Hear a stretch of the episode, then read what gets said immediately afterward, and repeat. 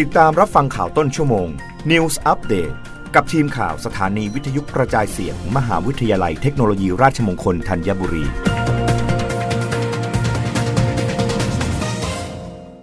รับฟังข่าวต้นชั่วโมง โดยทีมข่าววิทยุราชมงคลธัญบุรีค่ะ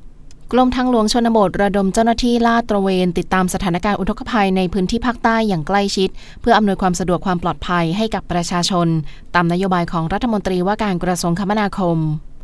นายอภิรัตชัยวงน้อย อธิบดีกรมทางหลวงชนบท เปิดเผยถึงสถานการณ์อุทกภัยในพื้นที่ภาคใต้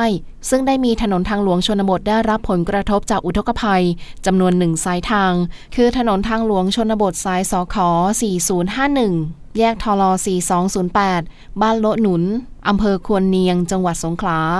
ซึ่งขณะนี้ระดับน้ำได้ลดลงและสามารถสัญจรผ่านได้แล้ว เนื่องจากที่ผ่านมาในพื้นที่ภาคใต้ได้รับอิทธิพลของมรสุมที่พัดผ่านภาคใต้ตอนล่าง พัดปกคลุมบริเวณอ่าวไทยและทะเลอันดามันทำให้มีฝนตกหนักในพื้นที่ กรมทางหลวงชนบท โดยสำนักงงานทางหลวงชนบทที่ 12 สงขลา แขวงทางหลวงชนบทสงขลา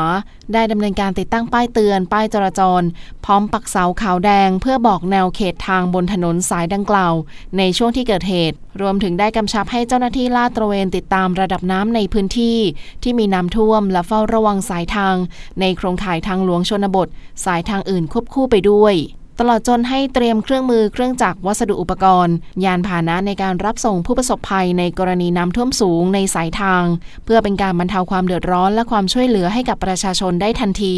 ตามนโยบายของนายศักดิ์สยามชิดชอบ รัฐมนตรีว่าการกระทรวงคมนาคมโดยอธิบดีกรมทางหลวงกล่าวเพิ่มเติมว่าทชจะติดตามสถานการณ์อุทกภัยในพื้นที่ภาคใต้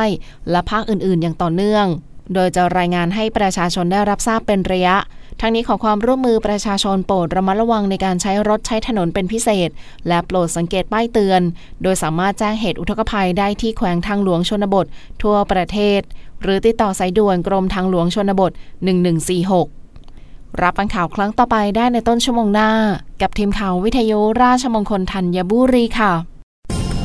รับฟังข่าวต้นชั่วโมง News อัปเดตครั้งต่อไป